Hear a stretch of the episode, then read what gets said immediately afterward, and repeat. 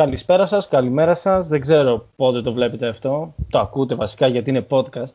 Ε, από ό,τι καταλάβατε είμαι ο NBA Storyteller και είναι ένα καινούργιο επεισόδιο στο podcast και σήμερα είμαι πάρα μα πάρα πολύ χαρούμενος γιατί έχω δύο καλά φιλαράκια μου μαζί. Έχω μαζί τους Hack and Roll. Πείτε ένα για παιδιά, μην είστε μουγκοί. Καλησπέρα. Καλησπέρα και από εμάς. Ο Μάνος και ο Νίκος. Ο Νίκο, ε, έτσι, έτσι όπως μιλήσαμε ο Νίκος και ο Μάνος. Ναι, ο Νίκος, ο Νίκος και, ο Μάνος. Αυτός που έχει την πιο βαριά φωνή είναι ο Νίκος και ο άλλος είναι ο Μάνος.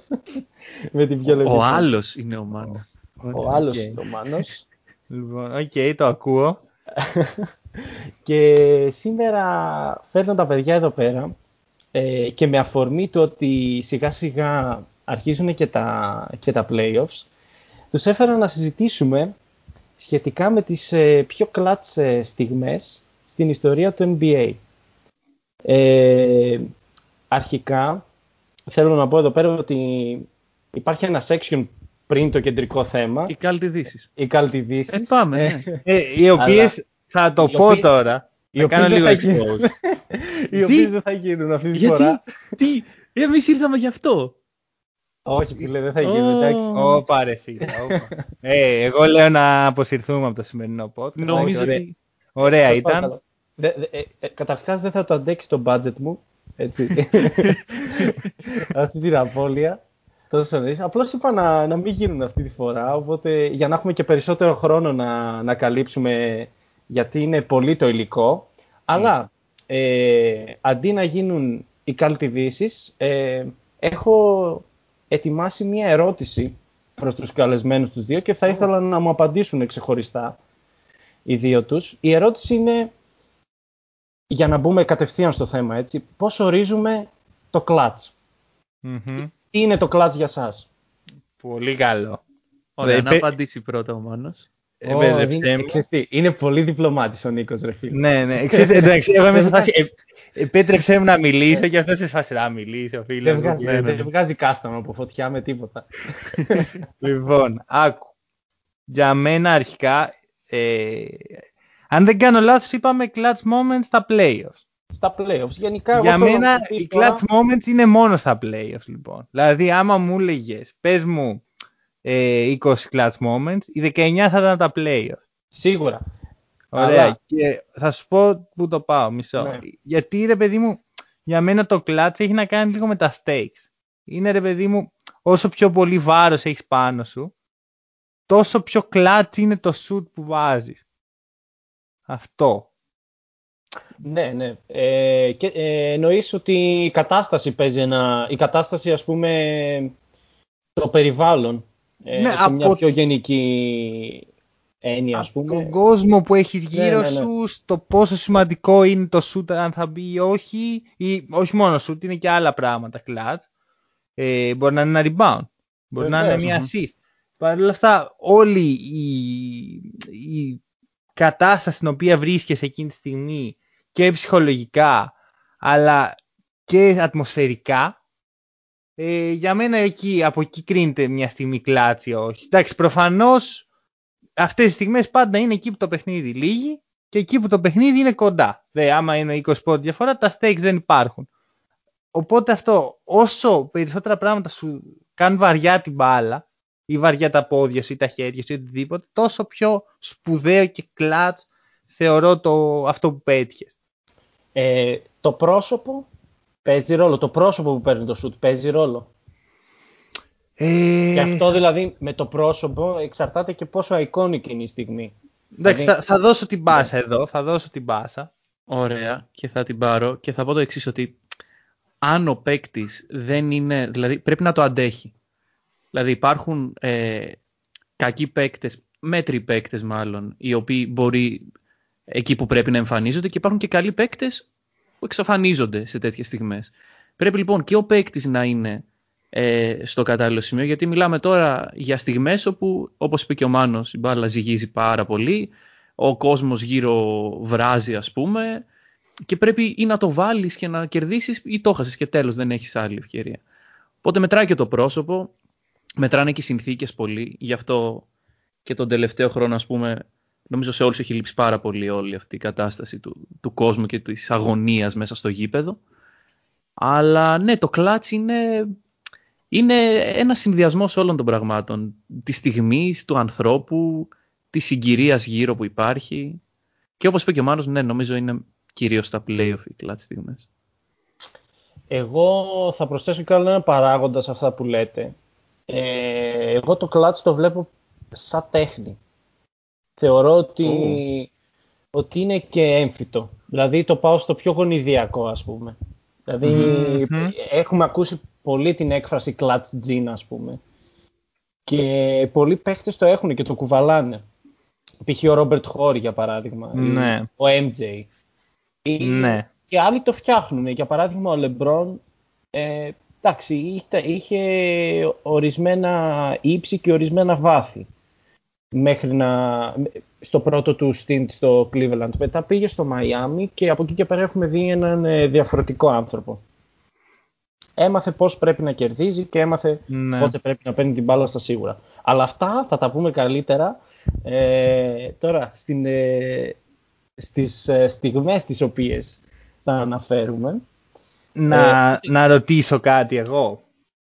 Πού θεωρείς ότι υπάρχει το πολύ κλάτς μέσα στην έδρα σου ή μέσα στην έδρα του αντιπάλου; Κοίταξε, αν κρίνω από τη δικιά μου μπασκετική καριέρα, επειδή ήμουνα, ήμουνα, ήθελα πάντα να είμαι κολόπεδο, ε, μέσα στην έδρα του αντιπάλου είναι πιο γλυκό, ρε φίλε. Είναι πιο γλυκό, πιο κλατς είναι. Ε, είναι, γιατί Για... είναι λίγο, παίζει εκεί πέρα αυτό που είπες με την ατμόσφαιρα, με τον κόσμο. Δηλαδή... Θα, θα σου πω το εξής όμως, στην έδρα του άλλου άμα βάλεις το σου, τους, ε, τους σιωπαίνεις ας πούμε, ναι.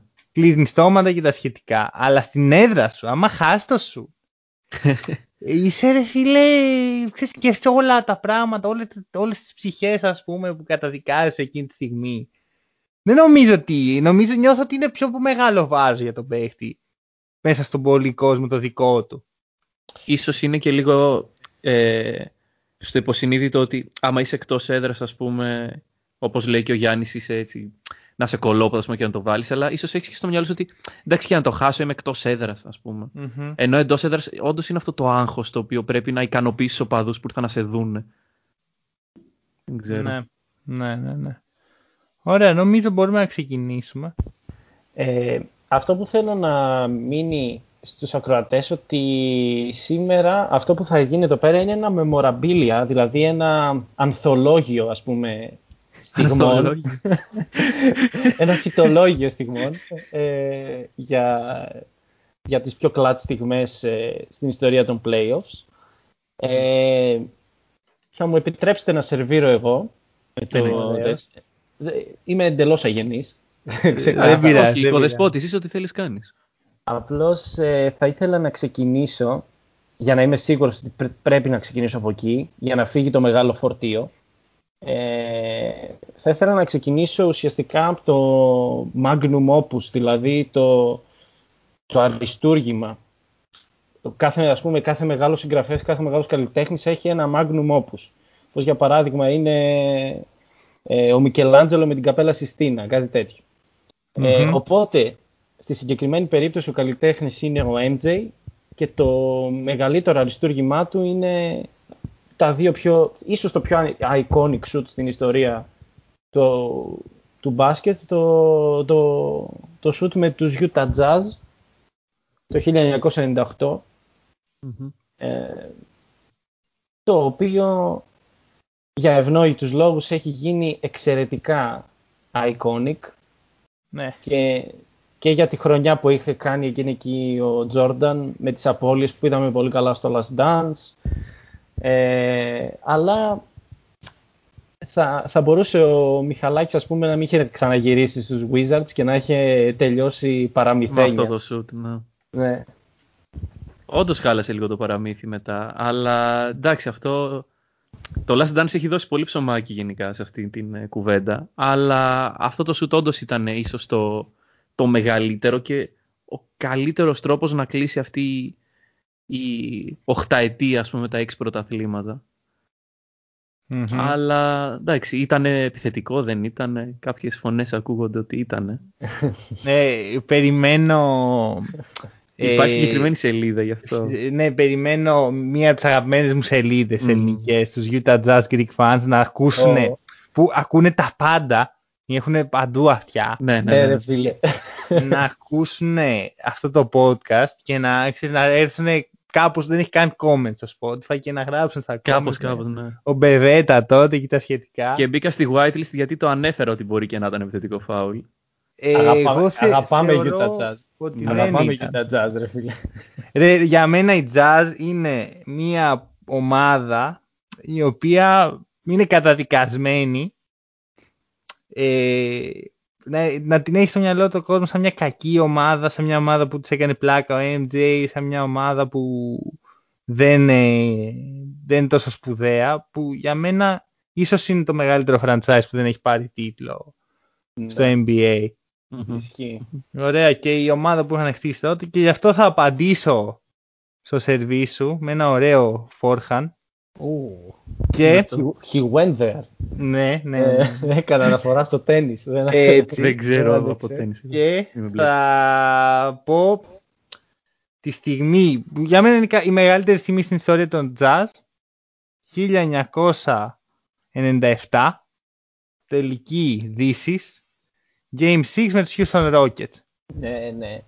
Ωραία που ο τελευταία φάση οι τρεις πιο iconic παίχτες εκείνης της ομάδας ε, κάνουν ο καθένας τη δουλειά του τέλεια.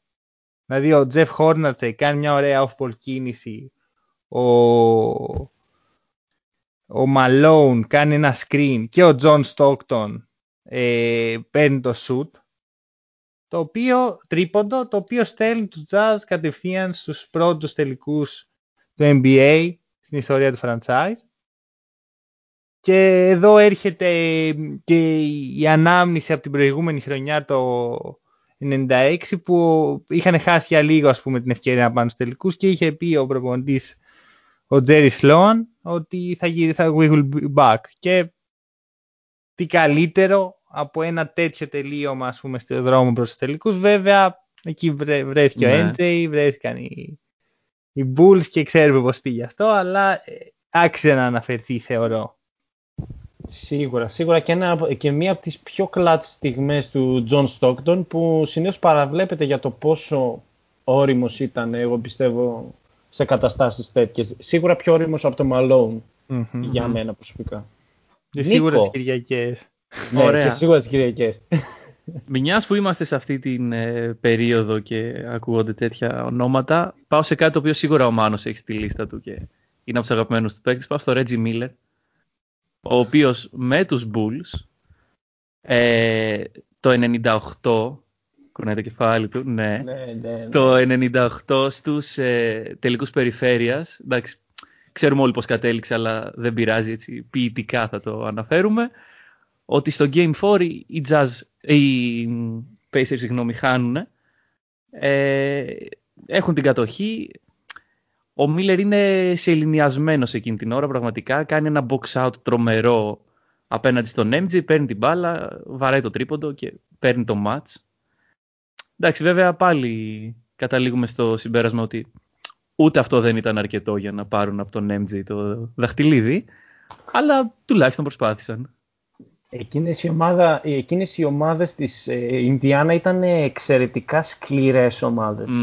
ναι μια νοοτροπία δηλαδή ίσως, ίσως ε, ήταν η τρίτη καλύτερη ομάδα εκείνη την περίοδο ε, στο NBA δηλαδή μετά το 96-97 οι Pacers ε, και κατάλαβαν δηλαδή ότι πρέπει να στηριχθούν σε μια πιο hard-nose ε, νοοτροπία. Και αυτό βοήθησε πάρα πολύ και ο Larry Bird εγώ πιστεύω σαν coach εκεί πέρα. Ναι ο οποίος Λάρι ε, με το σου του, του Ρέτζι έχει την απίστευτη φάτσα που είναι τελείως ανέκφραστος γιατί έχουν μείνει 0,00007 δευτερόλεπτα ξέρω εγώ και λέει όχ έχουν τον Τζόρνταν οι άλλοι ναι, οπότε ναι, είναι κάπως ναι. τελείως χωρίς να κουνήσει ούτε ένα κύτταρο του προσώπου του αϊκόνικα αυτό από μόνο του θα έλεγα. Ε, και τώρα είναι η σειρά μου. Εγώ θα, θα επιλέξω να μην πάω με shoot αυτή τη φορά. Ε, και θα επιλέξω να πάω με ένα πολύ σημαντικό κλέψιμο. Ε, το, Πρώτο, το, το, πρώτο, το πρώτο σημαντικό κλέψιμο στην ιστορία των Celtics όμως. Ε, όχι.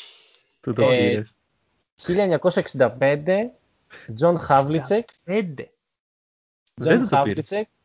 Ε, ναι, δεν σου πήρα το Still by Bird. Κάτσε ρε φίλε. Havlicek stole the ball. Ποιος το κάνει αυτό; Ε; Ποιος το κάνει αυτό; Ε, πες, πες, πες. το 1965 λοιπόν, Celtics εναντίον Sixers, Sixers του Wilt, με Hall Greer, Wilt Chamberlain μέσα και οι Celtics ε, παντοδύναμοι γνωστοί, οι Jones, ο, ο Russell, ο, ο Κούζι δεν ξέρω, μπορεί και να έχει σταματήσει ο Κούζι, ο Χάβλιτσεκ, ο οποίος ε, κλέβει την μπάλα από ένα inbound ας πούμε των ε, Sixers οι οποίοι είχαν την τελευταία επίθεση για, ε, για να μπορέσουν να, να ισοφαρίσουν νομίζω. Και κλέβει την μπάλα και έχει μείνει πάρα πολύ το, η περιγραφή το Havlicek stole the ball, Havlicek mm. stole the ball δηλαδή πιο πολύ ας πούμε το έχει κάνει iconic, έχει γίνει iconic ας πούμε αυτή τη στιγμή λόγω της περιγραφής του, του σχολιαστή των ε, Celtics τον οποίο δεν θυμάμαι καθόλου δηλαδή το όνομά του μου διαφεύγει και θα νομίζω ότι είναι ντροπή. θα μου επιτρέψεις να απομυθοποιήσω. Ωραία, για μένα από τη στιγμή που μιλάμε για τις πιο κλάτ στιγμές ε, δεν πρέπει να αναφερθούμε σε καμία στιγμή που είναι από το 1976 και πριν. Γιατί αυτό; Θα σου πω. Γιατί το 1976 είναι το, ε, η ένωση NBA και ABA. ναι, ναι. Ωραία. Και εκεί είναι που το μπάσκετ ε, παίρνει τα πάνω του. Γιατί πλέον ο ανταγωνισμός όλος ο υψηλού επίπεδου είναι σε μία λίγα και όχι σε δύο.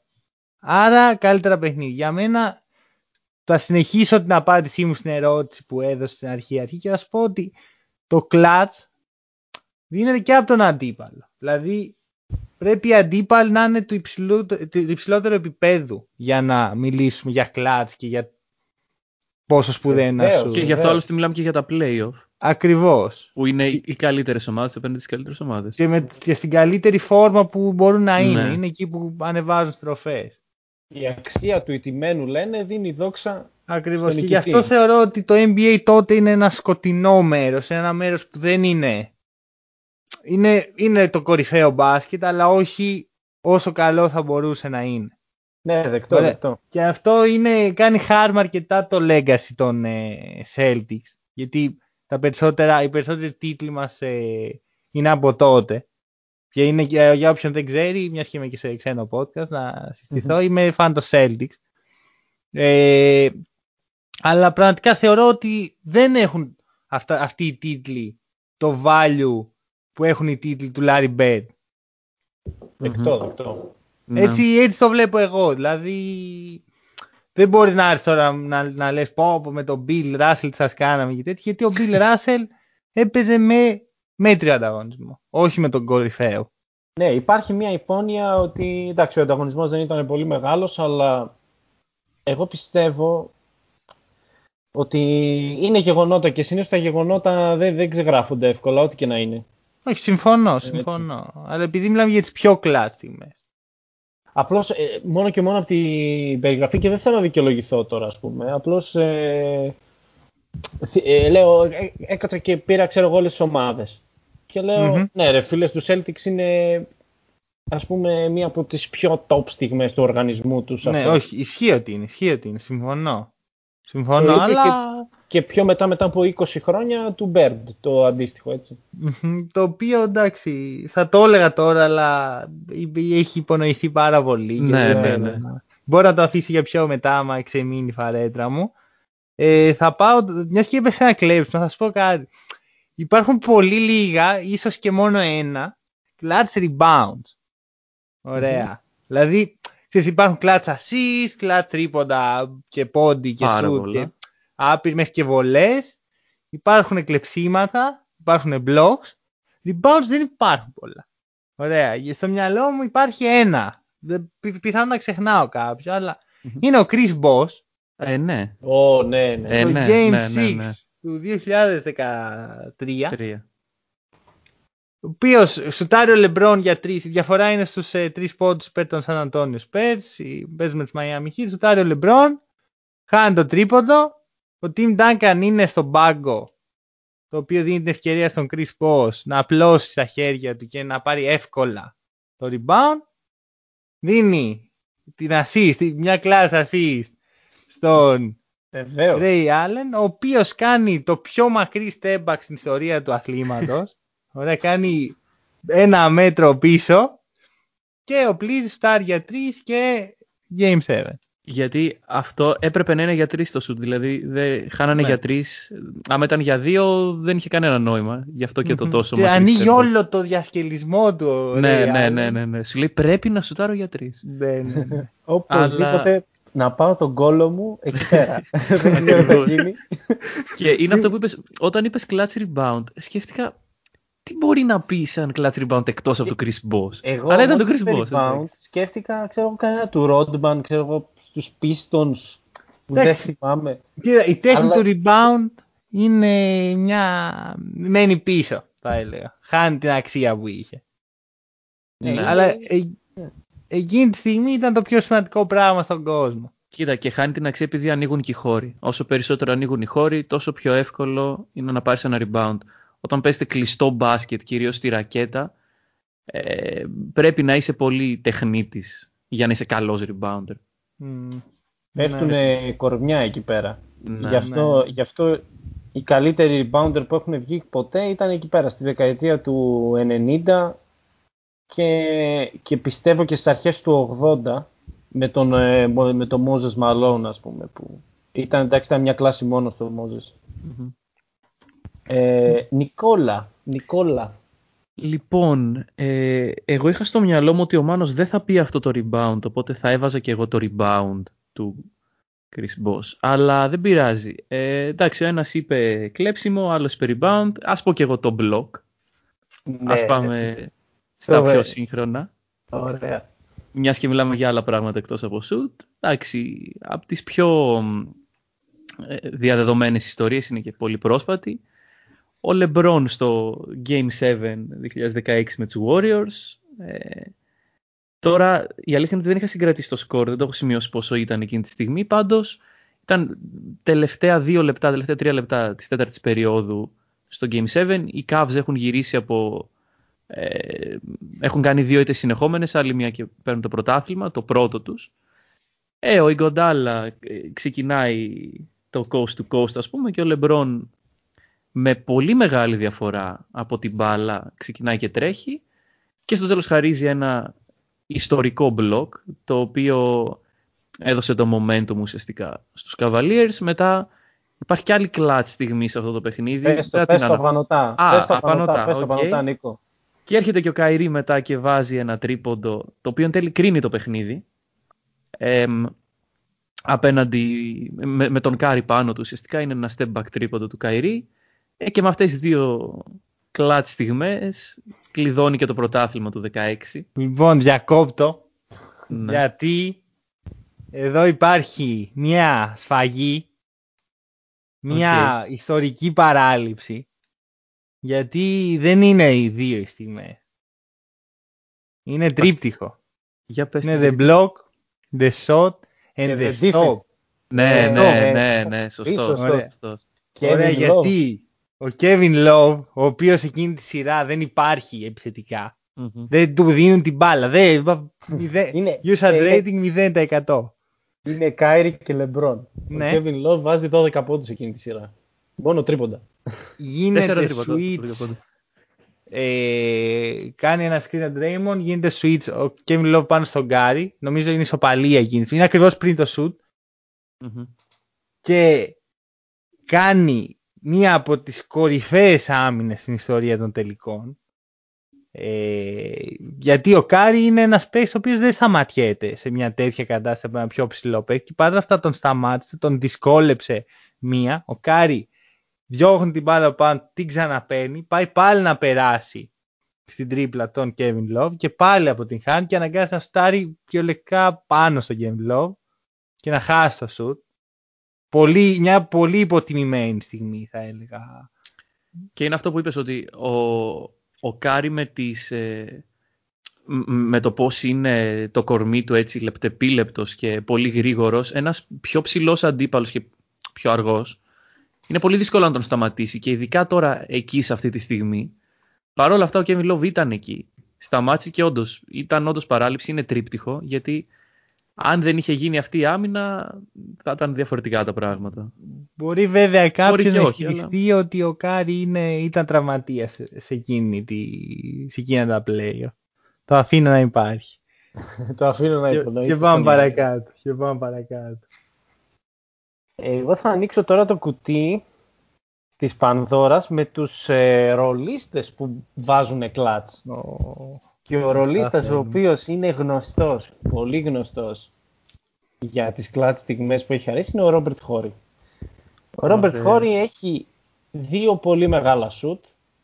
Έχει ένα εναντίον του Sacramento Kings που ο Βλάντε Ντίβατς χαστοκίζει το, την μπάλα μετά από ένα... Πολύ από κλάτσα ένα... assist θα πω εγώ ήταν αυτό. Πολύ κλάτσα assist του ναι, ναι, ναι. Και ο Ντίβατς ήταν καλός assist. ναι. το βρήκε, το βρήκε εκεί πέρα. Οπότε ο Χόρη παίρνει την μπάλα, σηκώνεται, κοπανάει και μην τον είδατε τον Παναγί. Μετά γίνεται και μια σφαγή, τέλος πάντων, διαιτητική. Αυτά που λέγαμε και off the record. πριν ε, αρχίσουμε το podcast. Και το δεύτερο μεγάλο σουτ του Χόρη, που μπορώ εγώ τουλάχιστον να ξεχωρίσω, γιατί ο άνθρωπος ε, μυριζόταν το κλάτς, και είναι σκυλί λαγωνικό και το έχει πάρει για κυνήγι. Ε, το 2005 στους τελικούς με, του, με τους Pistons ε, που βγαίνει, βγαίνει στη γωνία και κοπανάει για, για τρεις εκεί πέρα που χάνουν τη, που κάνουν κα, κακό ματσάρισμα στην άμυνα οι Pistons και βγαίνει κενός ο χώρι και το, και το βαράει αλίπητα το ναι. Και, και αυτές είναι κάποιες από τις στιγμές που Όταν... κάνουν τον Ρόμπερτ Δόρη τον πιο τυχερό άνθρωπο στην ιστορία του NBA. Ε, Όταν είπα... δαχτυλίδια ρε. Εφτά δαχτυλίδια. Όταν έλεγα στην αρχή για μέτριους ε, παίκτες οι οποίοι εκεί ξεχωρίζουν, είχα στο μυαλό μου είναι η αλήθεια τον Ρόμπερτ Χόρι, αλλά εντάξει, 7 δαχτυλίδια. Δεν μπορείς να... Τα περισσότερα στη σύγχρονη ιστορία, έτσι. Ο MJ είναι δεύτερος και ο Πίπεν. Έχουν έξι. Και ο Καρίμ, νομίζω. Προχωράμε, λοιπόν, παιδιά. Προχωράμε. Ε, κοίτα, τώρα ε, πριν κάθεσα είπα την ιστορία του Love, νομίζω πρέπει να παραχωρήσω τη σειρά μου. Στον Νικό. Ναι, θα ναι. παραχωρήσεις τη σειρά σου. Οκ. Okay. Είναι, ο Νικόλας από τον ομό Ηλίας. Πάμε. Δεν είναι από τον ομό Ηλίας, εντάξει, θέλω να το πω. Έχει πει, παιδιά, μέσα σε τρία λεπτά έχει πει, ε, μην τον είδατε τον Παναγί, το λαγωνικό για το κυνήγι και νο, νομός Ηλίας. Αυτό, αυτό είναι. Πόσο Ελληνάρα σήμερα. Αυτό είναι το podcast του Storyteller. λοιπόν, ε, πού να πάω, πού να πάω. Πάω λοιπόν, ε, μιας και αναφερθήκαμε λίγο για Lakers, να συστηθώ κι εγώ ότι εγώ είμαι Lakers. Ε, Καταλαβαίνετε τι, τι, γίνεται στο δικό τους podcast. Έτσι, ο ένας ναι, είναι άμα... και ο άλλος είναι Lakers. Ναι, ε, λέγαμε πριν, ας πούμε, εννοείται ότι πλακωνόμασταν για το παιχνίδι Lakers Warriors και το χειρουργείο του NBA. Και μας λέει ο Γιάννης, ξέρω εγώ, ειρήνη, παιδιά. Και τέτοιο λέμε δεν έχει ειρήνη. Δεν υπάρχει ειρήνη. Όχι, Είμαστε στα playoff τώρα. Γι' αυτό είναι τα playoff. Αυτό είναι τα playoff. Να πλακώνεσαι με το mm. φίλο σου. Ωραία. Να πλακώνεσαι όλη μέρα επειδή δεν, δεν υποστηρίζεις την ομάδα που θα έπρεπε να υποστηρίζεις. Και εντάξει, ίσως, δηλαδή. ίσως το τέλος του hack and roll να γραφτεί μια μέρα όταν είναι τελική Lakers Celtics, ξέρω εγώ, Game 7 και υπάρξει κάποια υπόνοια διαιτητικού λάθους. το, το τέλος ενός από τους δυο μας θα είναι. Εκεί, εκεί, δεν, ναι, ναι, ναι. εκεί δεν νομίζω να υπάρχει μετά podcast, οπότε απολαύστε το όσο μπορείτε. λοιπόν, πάμε λοιπόν στους Lakers. Ε, 2004 ε, ημιτελική περιφέρειας ε, με τους Spurs όπου ο Ντάνκαν έχει την μπάλα βάζει ένα απίστευτο fade away έτσι γυριστό shoot ας πούμε πάνω στο Σακίλ και έχουν μείνει 0,4 δευτερόλεπτα. Και λες ας πούμε εντάξει ξέρω εγώ τέλος. Νίκη μπράβο παιδιά πάμε προχωράμε. Και υπάρχει κατοχή λοιπόν υπάρχει time out. Ε, γίνονται εκεί τα μαγικά του Phil Jackson στο time out και 4 δέκατα όλοι είναι σε φάση ok πάμε για ένα tip και παίρνει την μπάλα ο Derek Fisher και βάζει ένα, ε, shoot, ένα mid-range shot το οποίο ήταν πραγματικά από τα πιο γρήγορα releases που έχω δει ποτέ. Και εντάξει, ήταν και λίγο τυχερό, σίγουρα είναι και ο παράγοντας τύχης μέσα σε τέτοια πράγματα, αλλά μπαίνει το shoot και κερδίζουμε και εντάξει, ήταν πραγματικά απίστευτο. Δηλαδή, αν δεν είχε μπει αυτό το shoot, θα μνημονευόταν του Duncan ως πάρα πολύ κλατς πάνω στον Σακ.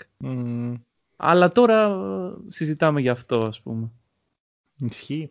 Ισχύει. Εντάξει, αυτό για μένα ήταν λίγο τύχη, λίγο ε, έλλειψη συγκέντρωση, ας πούμε, και υποτίμηση. Ήταν, ήταν και έλλειψη συγκέντρωση. Και λίγο Phil Jackson, ο οποίος ναι, ναι. έχει πάρει δύο time out, το ένα πάνω από το άλλο, και έχει αλλάξει δύο φορές το, τον τρόπο που στείνει την ομάδα, ας πούμε, πριν το...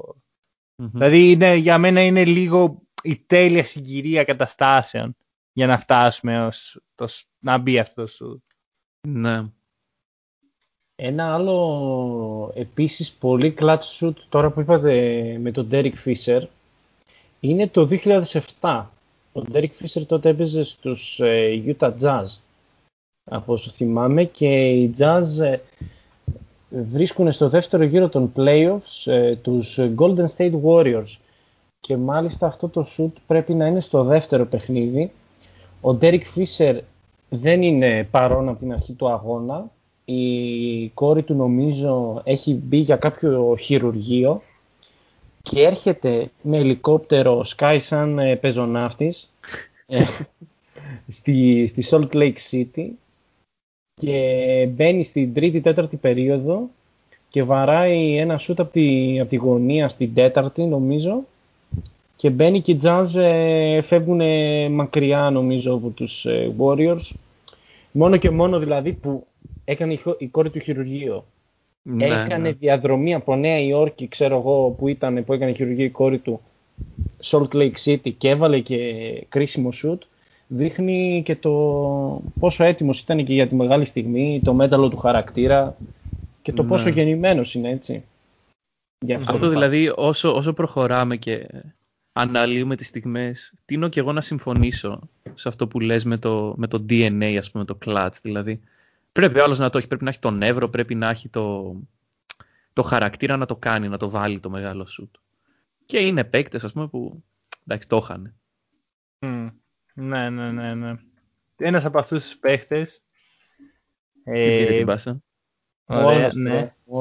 Καλά έκανε. Εντάξει, γιατί, συγγνώμη ρε φίλε, σειρά Όχι, όχι, όχι, ήρθε πριν μου παραχώρησε τη σειρά του, όντως. Τώρα ναι, πριν να με πήδηξα, τώρα πηδάω εσάς. λοιπόν, Ω Χριστέ μου. Ε, ένας από αυτούς τους παίχτες που είχε πάρα πολύ το κλάστιν, αλλά δεν χρειάστηκε για πολύ να φανεί, ας πούμε, στην καριέρα του, θεωρώ, είναι ο Τόνι Κούκοτς. Ωραία, ο οποίος ε, είχε μια τρομερή καριέρα στην Ευρώπη. Ε, Πήγε στο NBA μετά από πολύ μια περιπέτεια ας πούμε που υπήρχε για να, για να τον δεχτούν και στη rookie χρονιά του ενώ δεν παίζει ας πούμε ακραία λεπτά είναι ένας ρολίστας μέσα στους Bulls της ε, μετά MJ εποχής της πρώτης που έχει κάνει την πρώτη του απόσυρση ο Michael Jordan και γίνεται το μεγάλο φιάσκο ας πούμε για τον ε, Scottie Pippen που ο Phil Jackson αποφασίζει ότι το shoot θα το πάρει ο Tony Kukoc ο οποίος μέσα στη χρονιά ας πούμε έχει βάλει κάποια clutch shoot, είναι έτοιμος, είναι... Το όχι ρε παιδί μου. Το ξέρει ότι το όχι, ο προπονητής τον εμπιστεύεται, του δίνει το shoot ο Σκότ Πίμπεν λέει όχι, γιατί στο μυαλό του Σκότ Πίμπεν πρέπει να έχει το treatment που είχε ο Μάικλ Τζόρνταν πριν φύγει και δεν το είχε ποτέ δεν θα έλεγε ο Phil Jackson στο Michael Jordan μη, μη πάρει το σουτ. Το Michael Jordan θα έλεγε στο Phil Jackson δεν θα πάρει το σουτ. Με το Big Ben δεν έγινε αυτό. Κάθεται στον πάγκο, δεν μπαίνει για την τελευταία επίθεση. Βγαίνει αυτό που σχεδιάσει ο Phil στο πινακάκι του. Και για δύο πόντους, τον Κούκος με τους νίκησαν το παιχνίδι. Game 3. Αν δεν κάνω λάθος, δεύτερος γύρος. Ναι, δεύτερος γύρος, στον οποίο αποκλείστηκαν εν τέλει οι Bulls. Αλλά το shoot ήταν shoot. Mm-hmm. Το clutch είναι clutch. Έτσι πάει. Και, είναι και, και ήταν και πολύ δύσκολο σουτ, έτσι. Με άμυνα mm-hmm. πάνω, με και δύσκολη πάσα που, που είχε βγει. Mm-hmm. Ναι, ναι, ναι, ναι. Και από... είναι το κλασικό, νομίζω ότι όλοι στο μυαλό μας όταν έχουμε το κλάτ είναι αυτό ότι έχουμε έρθει από το time out, Έχω, ναι. έχει σχεδιάσει κάτι ένας προπονητής και, ένα, και κάτι ο άλλος και υπάρχει ας πούμε μέσα μια τέτοια σκαγκιστική μάχη μέσα στο παρκέ. Mm. Θα έλεγα ότι αυτό που είχε στο μυαλό του ένας και ο άλλος συγκρούονται εκείνη τη στιγμή και υπέστησαν τα στρατιωτάκια. Εντάξει, βέβαια το να μην ε, το να μην γίνει πάντα το, το play που έχει σχεδιάσει ο προπονητής δεν είναι κατά ανάγκη κακό. Δηλαδή έχουμε ναι. δει πολλές φάσεις να βγαίνουν από αυτό σχεδιασμό παικτών δεν, δεν μπορούμε να ξέρουμε τώρα, δεν μπορώ να mm πω κάποια συγκεκριμένη, αλλά πάντα είναι και η μαγιά του παίκτη ο οποίος θα αμφισβητήσει σε εισαγωγικά αυτά που έχουν υποθεί και θα πάρει μόνος του, πούμε, στις πλάτες το παιχνίδι. Ή θα το χάσει κιόλας. Γιατί συμβαίνουν και αυτά. Λοιπόν, για δώσε επόμενο. Ε, είναι η σειρά μου του Γιάννη, νομίζω του Γιάννη είναι η σειρά. Όχι σειρά σου, είναι μετά από μένα. Ναι, ναι Νίκο, το Νίκος, χάσαμε λίγο. Ωραία, λοιπόν. Ε, δεν πειράζει. Πάμε λοιπόν. Α μείνουμε στους Bulls. Ε, το 93, εντάξει. Κούκοτ, ε, Κομπλέ, Τζόρνταν Κομπλέ, Πίπεν Κομπλέ. Πάξον όμως έρχεται το 93. Το, ναι, το 93. Και ουσιαστικά παίρνει την μπάσα από τον Χόρας Γκραντ και οδηγεί τους ε, Bulls στο 3-pit τότε και εντάξει, είναι, είναι η κλασική απόδειξη ότι ο MJ ας πούμε δεν ήταν μόνος του εκεί πέρα και υπήρχαν και άλλοι παίκτες οι οποίοι κουβαλούσαν. Και είναι, εντάξει, υπάρχει παρόμοιας, όχι παρόμοια φάση, παρόμοιας λογικής φάση το 97 με τον Steve Kerr όπου ο Jordan ουσιαστικά του δίνει την μπάλα, του δίνει την ευθύνη και αυτός προσχεδιασμένο όλο αυτό ε, ανταποδίδει το τέτοιο και χαρίζει και εκεί πρωτάθλημα. Γενικά οι Bulls πήρανε τότε, είχαν πολύ κλατς, δηλαδή νομίζω το μισό podcast είναι για τους τότε Bulls να συζητάμε. Για τους τότε Bulls, ναι. ναι. ναι. Εντάξει, θα, θα, εγώ που το σκεφτόμουν, ας πούμε, πριν, ε, πριν που σκεφτόμουν, ας πούμε, τις στιγμές που θέλω να αναφέρω, είναι πρώτον γιατί έκαναν πολλές πορείες με, πολλές με πολλά διαφορετικά roster mm-hmm. και δεύτερον γιατί έχουν τον έναν, αν όχι το νούμερο ένα, ένα πιο κλατς παίχτες στην ιστορία του NBA. Ναι. Και στατιστικά βγαίνει ο πιο κλάτ γιατί έχει τα περισσότερα game winners στην ιστορία των playoffs. mm Οπότε το θεωρώ αναμενόμενο. Ναι, εντάξει και είναι και έτσι λίγο poetic η όλη φάση με τα, mm-hmm. με τα έξι πρωταθλήματα και δεν λέω ότι δεν αξίζουν τα mentions, προφανώς και τα αξίζουν. Αλλά ναι, έτσι και ο Paxson μπήκε μέσα σε αυτόν τον χορό των clutch moments των Bulls τότε.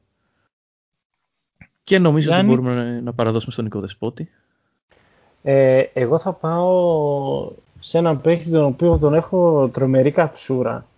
Ε, είναι ο Χακίμ ο λαζογον Ο Χακίμ, ο Χακίμ ε, ήταν ένα τέρας της φύσης, έτσι έκανε τα πάντα μες στο παρκέ. Και ήταν αυτός που εκμεταλλεύτηκε την ευκαιρία της απουσίας του Τζόρνταν και το 94 και το 95 και καλά έκανε. Και αυτό αποδεικνύει ότι μάλλον ο Χακίμ Λάζαγον ήταν ο δεύτερος καλύτερος παίχτης για όλη την ε, κυριαρχία του Τζόρνταν, πίσω από τον Τζόρνταν εννοείται. Ε, ο Χακίμ Λάζαγον θα αναφέρω δύο στιγμές για να τον τελειώνω σαν, ε, σαν παίχτη. να τον τελειώνω. τον τελείωσε, τελείωσε την καριέρα ο Γιάννης εδώ. Ναι, ρε. Ε, η πρώτη έρχεται το 1994 το οποίο είναι ένα από τα, εγώ θεωρώ από τα, ένα, ένα από τα original blocks, αν το ξέρω εγώ του LeBron είναι αυτό που έγινε ε, iconic, του ο Λάζαγον ήταν ε, ας πούμε το original. Ε, και είναι στο John Stark, στο έκτο παιχνίδι ε, των τελικών του 1994, Rockets εναντίον ε, New York Knicks προφανώς και ουσιαστικά ο John Starks παίρνει την μπάλα στο τρίποντο, σηκώνεται, ο Χακίμ Λάζαγο είναι κανένα δύο-τρία βήματα πίσω αλλά λόγω του ότι έχει πολύ μακριά άκρα καταφέρνει και ουσιαστικά χαστοκίζει την μπάλα την ακουμπάει ουσιαστικά, τη, τη γνέφει λίγο και της αλλάζει την πορεία, της αλλάζει την καμπύλη, οπότε η μπάλα πηγαίνει airball. Άρα έχουμε Game 7, όπου στο Game 7 John Starks κάνει ένα εσχρό παιχνίδι εκείνη στη χρονιά, 2 στα 19 shoot. Και να φανταστείτε μέχρι εκείνη την περίοδο ο John Starks ήταν ο άνθρωπος ο οποίος έβγαζε τους Knicks από τις δύσκολες καταστάσεις την τέταρτη. Ε, οπότε στο Game 7 οι Rockets δεν χάνουν ευκαιρία, παίρνουν το πρώτο δαχτυλίδι και το 1995 έχουμε Rockets εναντίον Magic, η σκούπα η περίφημη από την Clutch City ε, εκείνης της χρονιάς ε, ε, στο Ορλάντο. Ε, οι Rockets με Drexler και ο Λάζαγον μέσα, η Magic με Σάκ και Penny. Νομίζω στο πρώτο match ε, γίνεται ένα shoot από, γίνεται layup, πάει να μπει ο Drexler με layup, χάνει το layup και ακολουθεί ο Λάζαγμον και κάνει ένα tip, οπότε η μπάλα μπαίνει στο καλάθι και οι mm Rockets δραπετεύουν από τη Φλόριντα με τη νίκη και στη συνέχεια τελειώνουν και τη σειρά λόγω εμπειρίας, εγώ θα έλεγα. Ε, και μόνο λοιπόν, αυτό. Να ξέρεις μου χάλασες μια τριλογία που έχτιζα Ωραία. ε, και είναι η τριλογία των Knicks με, με στιγμές oh. κλατς ενάντια στους Knicks το 1984. Ωραία. Γιατί; Ε, άμα το καλοκαίρι του 96 είναι, του 69 συγγνώμη, είναι το καλοκαίρι της αγάπης, το καλοκαίρι του 84 είναι το καλοκαίρι των κλατ στιγμών στη μούρη του Spike Lee ε, γιατί πρώτα είναι αυτό που είπα εγώ πριν με τον ε, ε, Κούκοτς. Επιβιώνουν. Με, στο τελικό είναι αυτό που είπες εσύ τώρα με τον Χακίμ και στο, 90, και στο ε, τελικό Ανατολής είναι το γνωστό choke sign. Ναι, ρε, του Ρέτζι. Το οποίο δεν είναι τόσο κλάτς, είναι ας πούμε ένα πολύ μια πολύ καλή τέταρτη περίοδος του Ρέτζι. Και είναι και Α. iconic το, αυτό που έχει μείνει, ας πούμε. Ναι. ναι, είναι το choke sign που κάνει, το οποίο μπερδεύεται πάρα πολύ με την πραγματικά κλάρη στιγμή της επόμενης χρονιάς, του 85. Μπράβο, μπράβο πες το. ο Ρέτζι Μίλλερ βάζει σε 8 δευτερόλεπτα, σε 9 δευτερόλεπτα 8 πόντους. Ναι, Ωραία. Δεν και... είναι το ίδιο μάτι, είναι διαφορετικά μάτς. Ακριβώς, ναι, ναι, ναι. ακριβώς. Ακριβώς. Πολύ σημαντική. Δηλαδή με, με ενοχλεί πάρα πολύ όταν το, ναι, ρε, φίλε. το μπερδεύει κάποιος. συγχέεται αυτό το πράγμα. Ναι. ναι, ναι, ναι, ναι, ναι. Και από εκεί που είναι στο συν 6 Knicks και είναι όλοι χαρούμενοι ας πούμε στη Νέα Υόρκη, ξαφνικά βρίσκονται στο μείον 2. Ο Τζον Σταρκς χάνει δύο βολές ε, σε εκείνο το παιχνίδι. Δηλαδή βάζει τα δύο τρίποντα ο Ρέτζι, ισοφαρίζει, κάνουν φάουλ στο Starks, κάνει και τις δύο βολές, κάνουν φάουλ στο Μίλλερ. Easy peasy. Δυνατός, δυνατός. Άρα εντάξει, τους ανέφερες στους Νίξ που. Εντάξει, αλλά η τριλογία χάλασε. Χα, χάλασε την τριλογία ο Γιάννης. Σου χάλασε την τριλογία. Δεν λοιπόν, ε, πάμε σε έναν παίκτη, ο οποίος γενικά είναι γνωστός για τις ε, κλάτ στιγμές του. Είναι ο Κόμπι Μπράιαντ. Αλλά, αλλά στα play-off δεν έχει χαρίσει ποτέ κάτι το οποίο να πεις ότι αυτό είναι, είναι, είναι για να μπει σε αυτή τη λίστα. Εκτός από, ε, μιλάμε τώρα για να κρίνει παιχνίδι ας πούμε, 2006 ε, ε, Game 4 στον πρώτο γύρο των playoff ενάντια στους Suns όπου οι Suns έχουν την κατοχή, νικάνε για δύο πόντους ε, γίνεται το κλέψιμο από τον Smash Parker ο οποίο. Smooth Parker, okay. Από ό,τι ξέρω, τον Γιάννη παίζει να είναι ένα από τους αγαπημένους παίκτες. Ever, ξέρω. Smooth. Ναι.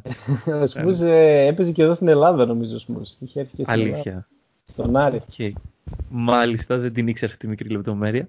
Νομίζω. Πρώτον, γίνεται το κλέψιμο ε, και εκεί που χάνουμε τέλος πάντων με δύο πόντους, παίρνει την μπάλα ο Σμούς, τη δίνει στον Κόμπι. Κόμπι κάνει ένα layup με δύο-τρία άτομα από πάνω του, ξέρω εγώ, σκιάχτρα. Καμπύλη στην μπάλα τρελή, το σουτ μπαίνει και τελικά πάμε στην παράταση όπου κερδίσαμε. Χάσαμε βέβαια στη σειρά, αλλά η στιγμή μετράει. Και ο Κόμπι έπρεπε να αναφερθεί σε αυτή τη, σε αυτή τη λίστα, πιστεύω. Ε, να, να πω πολύ γρήγορα, ο Σμους Πάρκερ έχει παίξει σε Άρη, Ηρακλή και Περιστέρη. Σε Ναι, τρι... ναι. Και, και στις τρεις έχει παίξει, δεν έπαιξε σε ρία από τη μία στην άλλη. Πήγε στον Άρη, μετά πήγε στο NBA, μετά πήγε στον ε, Ηρακλή, μετά σ- στην Ινδία, ξέρω εγώ από ό,τι καταλαβαίνω. Στην μετά θα Ινδία. πάλι στο Περιστέρη. Γενικά έχει, είναι κλασικός λεγεωνάριος που έχει περάσει από 25.000 ομάδες και στις περισσότερες από αυτές ξέρεις που κάθεται ένα μήνα. Αυτό. Συνεχίζουμε. Δεν, δεν την ήξερα τη λεπτομέρεια, είναι η αλήθεια, δεν την ήξερα. Α, άξιζε πιστεύω μια αναφορά. Εννοείται, Η αργέρα εννοείται. του Μους Πάργερ. Εννοείται. Για κλατς παίκτες μιλάμε άλλωστε. Ε, Έπρεπε ε, να το ναι. χωρέσουμε γι' αυτό. έδωσε την assist. Έδωσε την assist. Η αλήθεια είναι πως Είναι, έδωσε είναι την assist. κλάτσι assist. Γιατί και ο Κόμπι. είχε Και το κάνει κλέψιμο μια- ήταν κλατς. Και το Ναι, κλέψιμο ναι, ήταν ναι. clutch. Και ο Κόμπι είχε κάνει μια assist ε, πολύ δυνατή, το Κόμπι του Σακ, Ε, κόμπι του Σάκ, εντάξει. που μας πόνεσε εμάς τους Blazers Μμ. το 2000. Πάρα πολύ άσχημα. Είχαμε καταπιεί θάλασσα. Δεν είχαμε βάλει τίποτα σε αυτή την περίοδο. Τι, τι, τι, πιο, τι πιο Blazers, ας πούμε, να μην βάλει καθόλου σου. Λοιπόν, Γιάννη. Λοιπόν, ε, σκέφτηκα, ε, εντάξει μου πήρε ο Νίκος προφανώς τον Κόμπι, το οποίο το, το είδατε και από τη φάτσα μου, ας πούμε, Ναι, ναι, ναι. ναι. ε, Η- από την έκφρασή μου. ξενερωμένα. μάλλον. και θα κάνω ένα πολύ γρήγορο mention ε, για το shoot το original του Jordan το 1989 με τους Μμμ. Cavaliers όπου ουσιαστικά αυτό το shoot έκρινε πάρα πολλά πράγματα για τη δεκαετία του 1990 διότι οι δύο πιο hot νεανικές ομάδες το 89 ήταν οι Chicago Bulls και οι Cleveland Cavaliers. Οι Cleveland Cavaliers ήταν μια πάρα μα πάρα πολύ καλή ομάδα. Με Ron Harper στα καλά του, με 20 πόντους ανά μάτσο Ron Harper. Ε, Mark Price, ε, Larry Nance τον παλιό, Senior. Brad Doherty, ο Tree Rollins πρέπει να έπαιζε νομίζω. Όχι, ο Tree Rollins έπαιζε στην Ατλάντα. Δεν Και- το ξέρει και- Tree Rollins. Α, αυτή, είναι, η- αυτή είναι η φάση του podcast όπου ο Γιάννης αρχίζει και λέει παίκτες απλά. Αραδιάζει παίκτες. Ο- Όχι, ο Tree, ο Tree Rollins έπαιζε στην Ατλάντα, sorry. Ε, ε, αυτό και το, το 1986 που έβαλε 64 πόντους στους Celtics, σας πόνεσε Μανωλάκη, ε, που είπε τη γνωστή φράση ο Λάρι Μπέρντ, ε, αυτός δεν είναι ο Μάικλ Τζόρνταν, ήταν ο θεός μεταμφιεσμένος σαν ε, Ποιος Michael Jordan. κέρδισε; Εντάξει, κοίταξε, εκείνη... Ποιος κέρδισε; Η στιγμή μετράει. Περίμενε βρε αγόρι μου, η ομάδα το, του 86 των Celtics ίσ- ίσως είναι η καλύτερη ομάδα όλων των εποχών, έτσι. Το career high του λοιπόν ο Τζόρνταν. Το Φάπας. έκανε, φαντάσου, το έκανε στην καλύτερη ομάδα όλων των εποχών. Ε, Κατα... καλά, όχι εγώ. Ή αυτή δεν- ή οι Spurs του 14. Αυτές οι δύο ομάδες παίζουν γενικά. Του 14 λες. Του 14. Μ' αρέσει αυτή η άποψη. Οκ. Μ' αρέσει αυτή η άποψη. Του 14 Ε, και του 2005 θα μπορούσε οι Spurs. Ναι, γενικώ οι Spurs έχουν μια 20 ετία που θα μπορούσαν. Ναι, ναι, ναι. Ναι, ναι, ναι. Καλύτερη 20 ετία όλων των εποχών. Λοιπόν. ε, κοίτα, ε, έχω απογοητευτεί λίγο γιατί έχω ακόμη πολλές στιγμές και ε, μπορώ να κάνω μισή ώρα podcast μόνο, μου- μόνος μου ακόμα. Οπότε ελ- ελπίζω ότι στη συνέχεια θα μου πάρετε κάποιες. Πραγματικά Μμμ. δεν, δεν μπορώ να πιστέψω ότι μία από αυτές δεν θα αναφερθούν. Προσέξτε πες. λοιπόν το νου σας. Λοιπόν, μία πολύ αγαπημένη προσωπική στιγμή, δεν, δεν ήμουν εγώ εκεί, αλλά το έβλεπα και ήταν από τις πρώτες στιγμές, ας πούμε, όταν είχα αρχίσει να βλέπω πολύ NBA. 2015, Ναι. ε, Los Angeles Clippers, ναι, ρε φίλε, ξέρω τι θα πεις. ε, με San Antonio Spurs. Ναι, ρε φίλε. Οι οποίοι Clippers ε, είναι μια ομάδα γνωστή για το πόσο ε, μη κλατς και πόσο καταραμένη. Ναι, είναι ναι, ναι. όπως μπορεί κάποιος να δει και στο επεισόδιο που έκανε ο Γιάννης σε αυτό εδώ το podcast. Ε, αλλά εκεί δεν μίλησε η Κατάρα, δεν μίλησαν οι Clippers, δεν μίλησε ο, ο Chris Paul. Ο κατεξοχήν clutch point της γενιάς μας. Mm-hmm. Ωραία και δεν ακούω αντίρρηση σε αυτό. Και έχουμε και λέμε Chris Paul, ε, Game 7, ισοπαλία, κάνει μια δίζηση, παίρνει ένα fade away εκτός ισορροπίας. Δεν, δεν μπορώ καν να το περιγράψω αυτό, να το δείτε, γιατί δεν, μπορεί, δεν υπάρχει τρόπος να... Δεν, δεν υπάρχει λέξη πιστεύω στο μπάσκετ. στο πλάι και μαζί με ναι, floater, ναι. κάτι τέτοιο.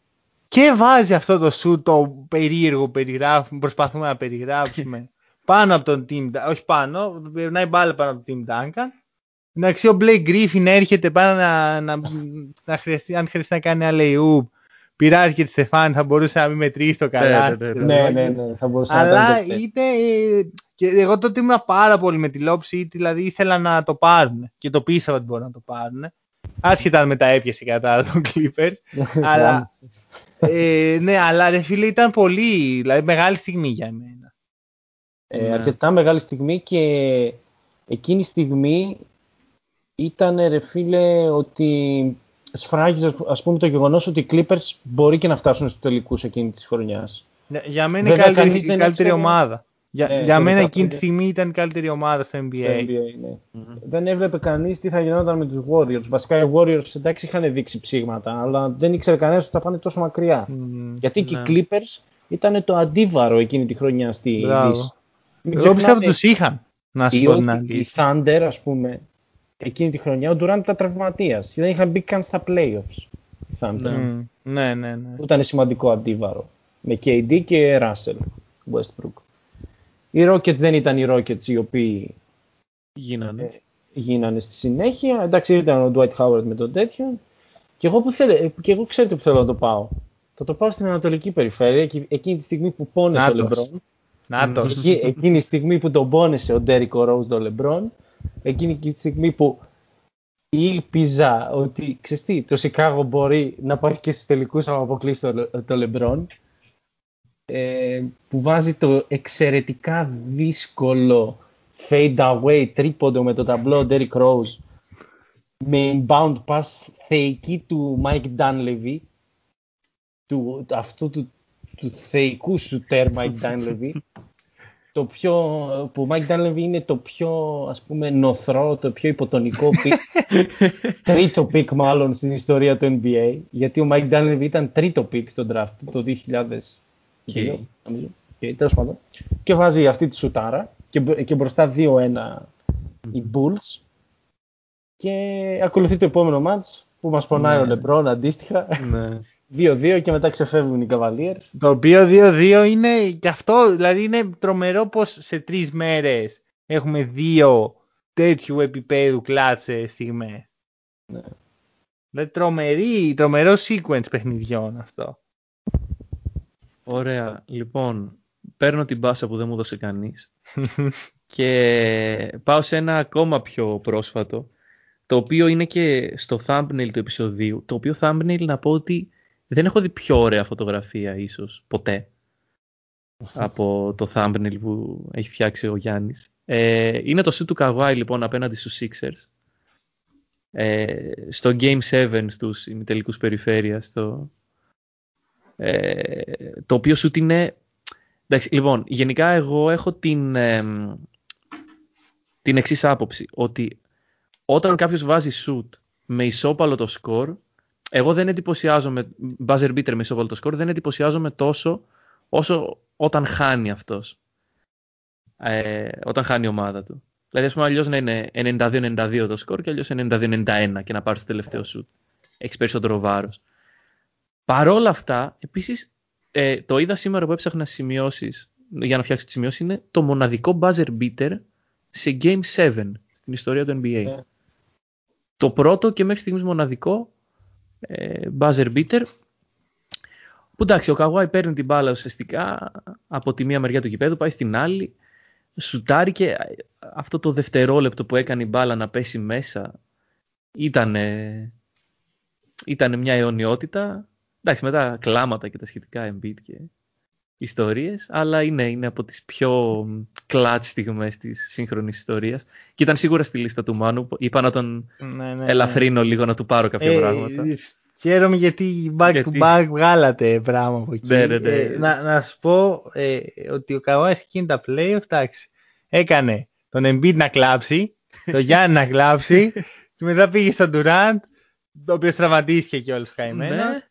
Αλλά έκανε τον Drake να μπορεί να κάνει trash talking στον Durant, το οποίο είναι κάτι που δεν θα έπρεπε να γίνεται. Και στον Γκάρι με φανέλα έσκασε στο γήπεδο του πατέρα του. Ναι, ναι, ναι, ναι, ναι, και καλά. Και... Ναι, ναι, εντάξει, όχι, εκείνο το beef Drake Warriors που κάνουν το ένα-ένα οι Warriors στους τελικούς και πάνε στον Drake και αρχίζουν και του λένε τα λέμε στο, στην Καλιφόρνια και έλα να σε...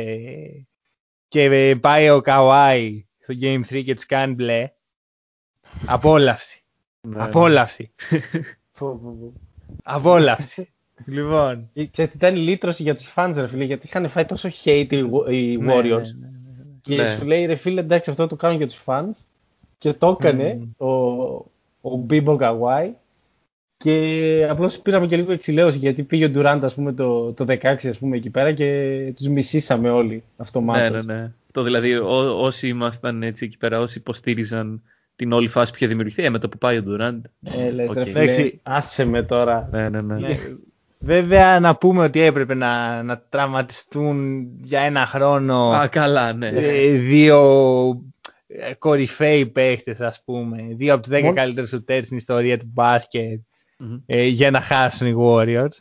Μάλλον ο μόνος τρόπος δηλαδή για να έχαν αυτή η ομάδα ήταν τραυματισμοί, δεν, δεν έχαν ναι, εγώ πιστεύω. Ναι, ναι. Απ' την άλλη, ε, για μια πενταετία οι Warriors ήταν η πιο τυχερή ομάδα στο NBA, όποιον έβρισκαν να πούμε, το, τον στέλνουν νοσοκομείο. Ειδικά στο πρώτο του πρωτάθλημα, οπότε κάποια στιγμή θα συνέβαινε δεν συνέβαινε τόσα χρόνια, συνέβη, συνέβησαν όλα μαζεμένα σε μία ναι, χρονιά. Όπως είπες και το 2015 πολύ τυχερή γιατί στους τελικούς ο Λεμπρόν ε, κουβάλαγε καβαλιέρς με τον Ντελαβεντόβα για ναι, βασικό ναι, ναι. Ε, που, που ο Ντέλη έκανε γαμό τις σειρές. Γαμό τις σειρές ναι, τελικούς ναι, έκανε ο Ντέλη. Και όχι μόνο αυτό, στους κλάτσε τραυματισμούς που οδήγησαν στο πρωτάθλημα τους Warriors το, ε, το 2015 ήταν ο τραυματισμός Mike Conley ε, των Memphis Grizzlies που έπαιζε ο Νίκα Λάθης. Ε, ναι, βασικός, 30 ναι, ναι, λεπτά. Πήρε τα, τα ενία, τραυματίστηκε ο Patrick Beverly για τους Rockets. Δεν θυμάμαι καν ποιος έπαιζε, δεν, δεν ξέρω αν είχαν εναλλακτικό για τον Patrick Beverly και τραυματίστηκε και στην πρώτη σειρά για τους Pelicans ο Jrue Holiday. Άρα ναι. όλοι οι point guards που είχε να αντιμετωπίσει ο Κάρι, τρεις εκπληκτικοί αμυντικοί και ο Kyrie στο τέλος ένας πολύ σπουδαίος σκόρερ.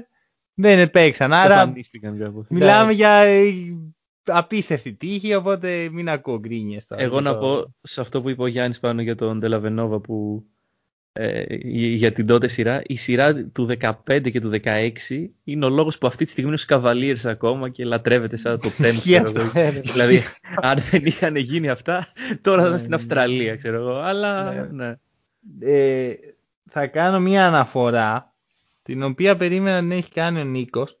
Ε, είναι ένα clutch performance του Magic Johnson.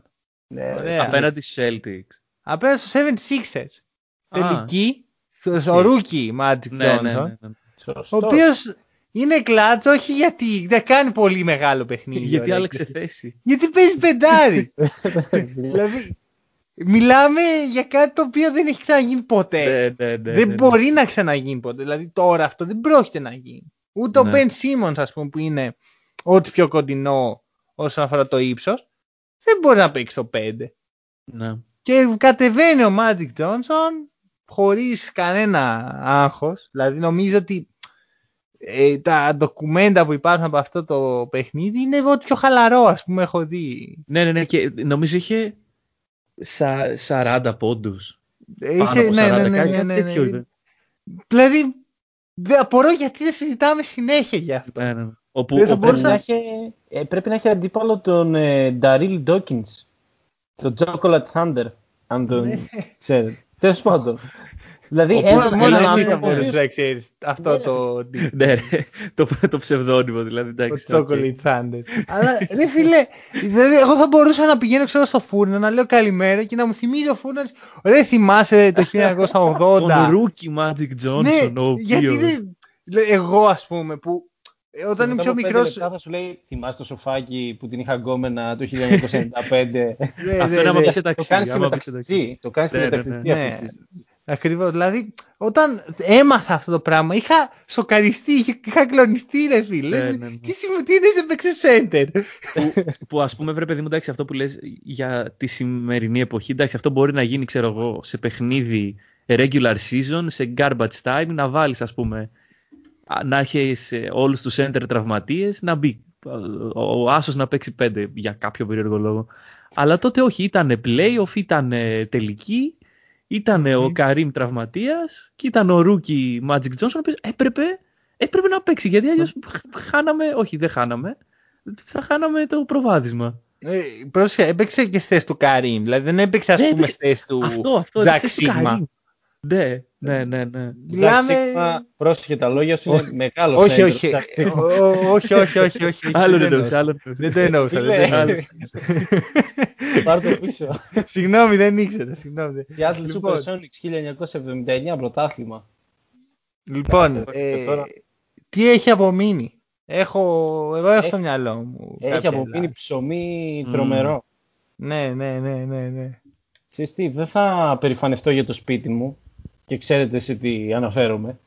Αλλά Δεν θα- πρέπει. Ε, πρέπει, πρέπει, πρέπει. Πρέπει, Δεν θα, πρέπει, δεν θα πρέπει. πω για Damien Lillard. Πρέπει, Ναι. πρέπει. Α, δεν Και- θα πω. πες και, και για τα δύο, και για τα δύο. Άντε να πω. Εν τω μεταξύ ήθελα, να ξε- μαλάκα, ήθελα, ήθελα να πω άλλο. και τώρα αναγκάστηκα να πω για το Ε, Lillard. Δεν έχει, δεν έχει. Τα- τα οποία buzzer beater τα έχω συχαθεί να τα βλέπω και τα δύο. Αναγκαστική πάρα πολύ. Όταν, Ναι, όταν κάνουν οι Blazers αυτό το πράγμα κάνουν. Πάω και βάζω τα δύο buzzer beater. δε. και, βάζω, και βάζω και λίγο Rashid Wallace, Jay Blazers era και βάζω και λίγο Brandon Roy. Την αγάπη μου τη μοναδική. Τρελαίνομαι, σκοτώνομαι, πεθαίνω. Ε, εντάξει, τι να σχολιάσουμε. Ας πούμε, να σχολιάσουμε για το, το 14, το οποίο είναι λίγο πιο soft, ας πούμε. Ναι, ναι, ναι. Είναι, Που είναι η έβαλε- αρχή. ας πούμε. ε, που έβαλε εναντίον στους Rockets.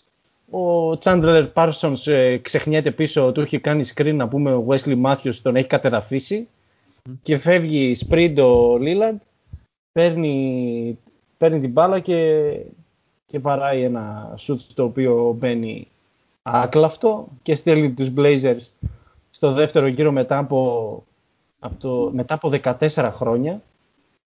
Είχαν να περάσουν στο δεύτερο γύρο το 2000 Τις μέρες μετρούσε ο Γιάννης, δεν μετρούσε Ναι, χρόνια, ναι. μετρούσε μέρες. Ναι. Δευτερόλεπτο, να σου πω. ε, εν τω μεταξύ, σε εκείνη τη σειρά δεν βγάζουμε καθόλου το καπέλο στο τι παιχνιδάρες είχε κάνει ο Λαμάρκους Όλντριτς. Μμμ. Εκείνη τη σειρά ο Λαμάρκους Όλντριτς ήταν απλά αυτός που...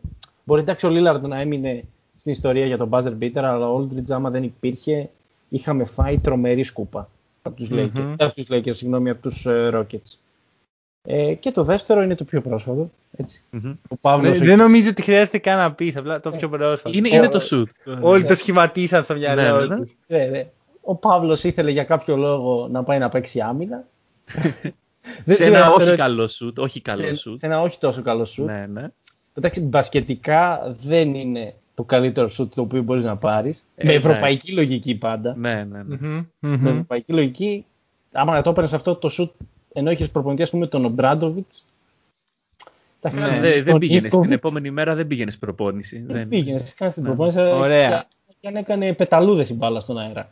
Ε, εντάξει, πήγε, να, πήγε ένα σουτ το οποίο δεν περίμενε κανένας να μπει.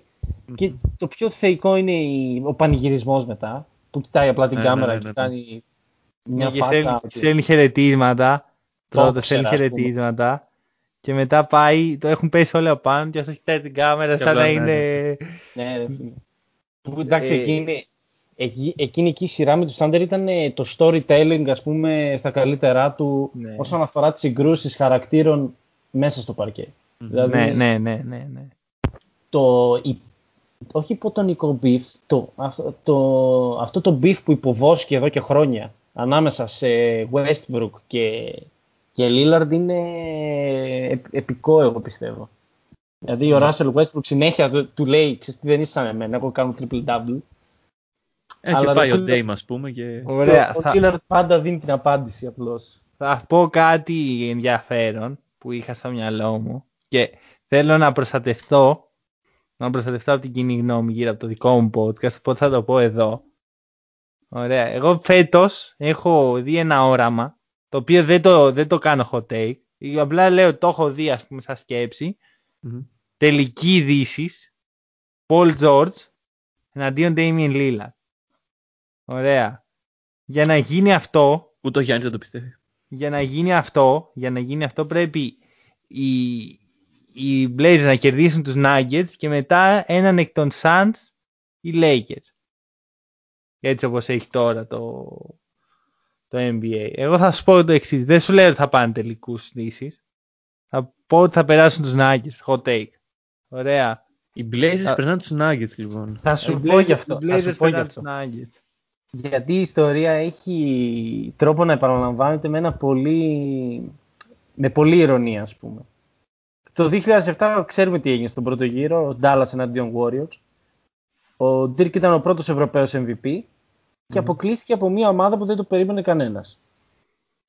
Ναι. Τώρα δεν ξέρω αν θα επαναληφθεί αυτή η ιστορία, γιατί άμα πιάσει εκείνους τους Warriors και δεις και αυτούς τους Blazers, μοιάζουν εκπληκτικά. Στο, Δηλαδή, στο mentality που έχουν, στο πόσο Dark Horse είναι. Έχει, λείπει και ο Τζαμάλ έτσι, μην το υποτιμάμε. Ναι, ναι, ναι. Το, Ισχύει αυτό. Λείπει ας πούμε ο δεύτερος καλύτερος παίχτης σίγουρα των Nuggets. Προφανώς. Και ένας παίχτης που πέρυσι στα playoff ήταν όχι καταλήτης, ήταν ο φόβος και ο τρόμος. Ναι. Ωραία. Πάντα ο... οι, Nuggets, οι Nuggets στα playoffs εγώ δεν έχω παράπονα ας πούμε, δηλαδή από την απόδοσή τους στα playoffs. Mm-hmm. Δηλαδή έχουν παίξει και σε μεγάλα παιχνίδια. Έπαιξαν και σε πολλά Game 7. Ξέρουν να χειρίζονται καταστάσεις δηλαδή πλέον. Αυτό. αυτό που θα μου κακοφανεί είναι να πάνε στα playoffs και να φάνε σκούπα. Αυτό ναι, εντάξει, ναι, δεν, ναι, ναι, ναι. εντάξει, ναι. Δεν το θεωρώ σωστό. Πάντως την πρόβλεψη δεν την πολύ ε, ενστερνίστηκε ο Γιάννης. Δεν τον είδα και να το πιστεύει, αλλά εντάξει. Εγώ έκανα, έκανα το hot take μου. Το αφήνω εδώ να υπάρχει. Θεωρώ okay. ότι οι Blazers είναι μεγάλο underdog. Μεγάλο είναι, underdog είναι. Ε, για, για τίτλο. Δηλαδή, πρώτα απ' όλα είναι ζυγή χρονιά. Ε, μονή χρονιά, συγγνώμη. Οι Blazers στις μονές Άρα Eurobasket. Οι Blazers στις μονές χρονιές ελληνιάζονται. Ωραία. Πριν δύο χρόνια ήταν σε τελικούς της Δύσης. Πέρσι δεν υπήρχαν. Έτσι πάει. Το 18 είχαμε, είχαμε καταπιεί τη θάλασσα με τους Pelicans. Το 17 ναι. είχαμε πάει ήμασταν ένα βήμα πιο πριν από τους τελικούς περιφέρειας. Οπότε υπάρχει ένα pattern και δεύτερον υπάρχει ένα space κλειδί ο οποίος δεν ακούγεται καθημερινά το όνομά του. Και αυτό περιμένω στο φούρνο να μου λένε οι άνθρωποι. Καλημέρα Ρόμπερτ Κόβινγκτον. Ναι ρε ωραία. Δηλαδή αφήνω αυτά. Τώρα δεν θέλω να κάνουμε podcast για τα playoff αλλά ήθελα να υπάρχει σαν ναι. παρακαταθήκη από μένα. Ε, να, να πω κι εγώ λίγο, χωρίς να, να μακρηγορήσω καθόλου, να παινέψω το σπίτι μου και να πω Λάρι Μπερντ, κλέψιμο στην ομάδα που μισούσε πιο πολύ από κάθε τι. Ωραία, στους Pistons, που όλοι τη μισούσαν τότε γιατί τους τραυμάτισαν και τους κόβανε τις καριέρες. Πάει, είναι στον ένα πόντο διαφορά υπέρ των Pistons, πάει ο Αϊζέα Τόμας να κάνει επαναφορά, όλα έχουν τελειώσει για τους Celtics, αλλά Λάρι Μπερντ πετάγεται από το πουθενά, δίνει την μπάλα στο ΜακΧέιλ εκεί ο οποίος έκανε πολύ ωραίο cut ή στο Ρόμπερτ Πάρις. Ή ο Μαχέιλ ήταν ο Ρόμπερτ Πάρις, δεν μπορώ να θυμηθώ. Και τη the rest is finals history που χάσαμε, αλλά τουλάχιστον έχουμε το κλέψιμο. Ναι. Ε, ε, στην ίδια χρονιά γίνεται και το Baby Skyhook του Magic Johnson στους τελικούς. Αυτό θα έλεγα. 87. Τάρε, φίλε. Αυτό θα έλεγα. Με έκοψε, έκοψε εντωμεταξύ τρομερό. Τρομερή τριλο... άλλη μια τριλογία που χαλάει. Ναι, ναι, ναι, ναι, ναι. Ποιος είμαι, ρε φίλε, ποιος είμαι, καβάη είμαι. Κόβω Είσαι. Τι να σου πω, είσαι ο δημιουργός του Game of Thrones που καταστρέφει όλα τα επικά πράγματα. λοιπόν, ε, τελική λοιπόν. Και έρχεται ο Magic ενάντια στους Celtics, ε, Game 4. Ε, η σειρά είναι στο 2-1 και εντάξει, σαν center έδρασε θα πω εγώ, με βάση αυτά που αναφέραμε πριν, και κάνει ένα skyhook το οποίο εντάξει εμπνευσμένο από κάποιον που είχε μαθητέψει δίπλα του, ε, με το οποίο δίνει τη νίκη στους Lakers, όπου εντάξει νομίζω εκεί είναι που πήγε η σειρά 3-1, μετά δεν γύρισε πίσω.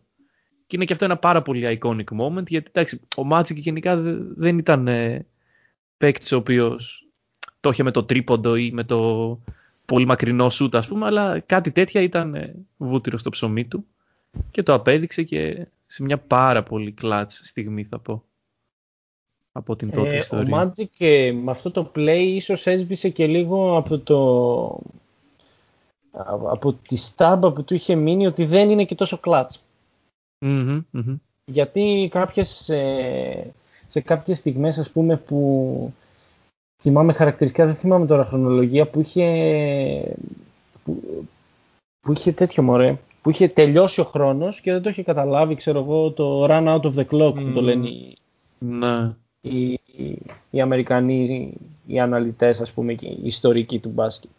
Ίσως πρέπει να γίνει για ένα επεισόδιο, τροφή για σκέψη, τα clutch moments που δεν έγιναν. Δηλαδή που χάθηκαν, αυτό, αυτό θα ήταν... Εκεί είναι αφιέρωμα στον Patrick Ewing, όλο. Μία ώρα. Μία ώρα γιατί οι Knicks δεν πήραν πρωτάθλημα το τη δεκαετία του 90. Ναι, ναι. Όλο. Μία, μια μισή Λοιπόν, ώρα. Ναι. Ε, θέλω να πω ένα τελευταίο προσωπικά. Ωραία. Οκ. Αλλά έχω και κάτι άλλο που θυμήθηκα τώρα και θέλω έτσι να το πετάξω. Ωραία. Δεν είναι ακόμα certified σαν clutch moment γιατί δεν έχουν περάσει δύο χρόνια. Α, έτσι Ωραία. πάει αυτό. Από τα περσινά, ναι, ναι, άμα δεν έχουν περάσει δύο χρόνια για μένα δεν είσαι. Ε, Πας, πας ε, στην εφορία, το περνάς πρωτόκολλο και μετά... Ναι, ναι, Ακριβώς, ναι. ακριβώς. Μέχρι να εγκριθεί, Το μέχρι να follow περάσει τα και- χαρτιά. Ε, Ναι, ναι, εντάξει. εντάξει, είναι εδώ πέρα. Ωραία. γράφει. Είναι το blog του Αντεμπάγιο στον Tatum. Αυτομαστιγώνεσαι τώρα. Εντάξει, εγώ ρε φίλε, εντάξει, σέβομαι. Κοίταξε, Ναι, κάθε ναι, ναι. μπάγκι για μένα είναι στο top 10 πιο Μμ. ε, δική μου παίχτης, ας πούμε, στο NBA. Δηλαδή τα έχει όλα, βελτιώνεται συνέχεια και είναι και παιχταράς, δηλαδή δεν καμία κακία. Εντάξει, Μμ. θα τα πούμε. Κάποια στιγμή θα επιστρέψουμε. Ε, κάποια στιγμή δεν θα, δεν θα ανοίξει τα δίχτυα του εκεί πέρα ο Ainge. Άμα φύγει ο, ο Πατ Ράιλι, γιατί δεν Δε, πρόκειται- δε, εγώ δεν είπα κάτι τέτοιο. Αλλιώς εγώ δεν είπα αλλιώς το κάτι πήγαινε τέτοιο. αυτός. στο- Το πήγαινε για αντιπαλότητα. Όχι. Ε, Εγώ εννοούσα ότι κάποια στιγμή θα τον βρούμε και θα τον κάνουμε. Ναι, ναι, ναι.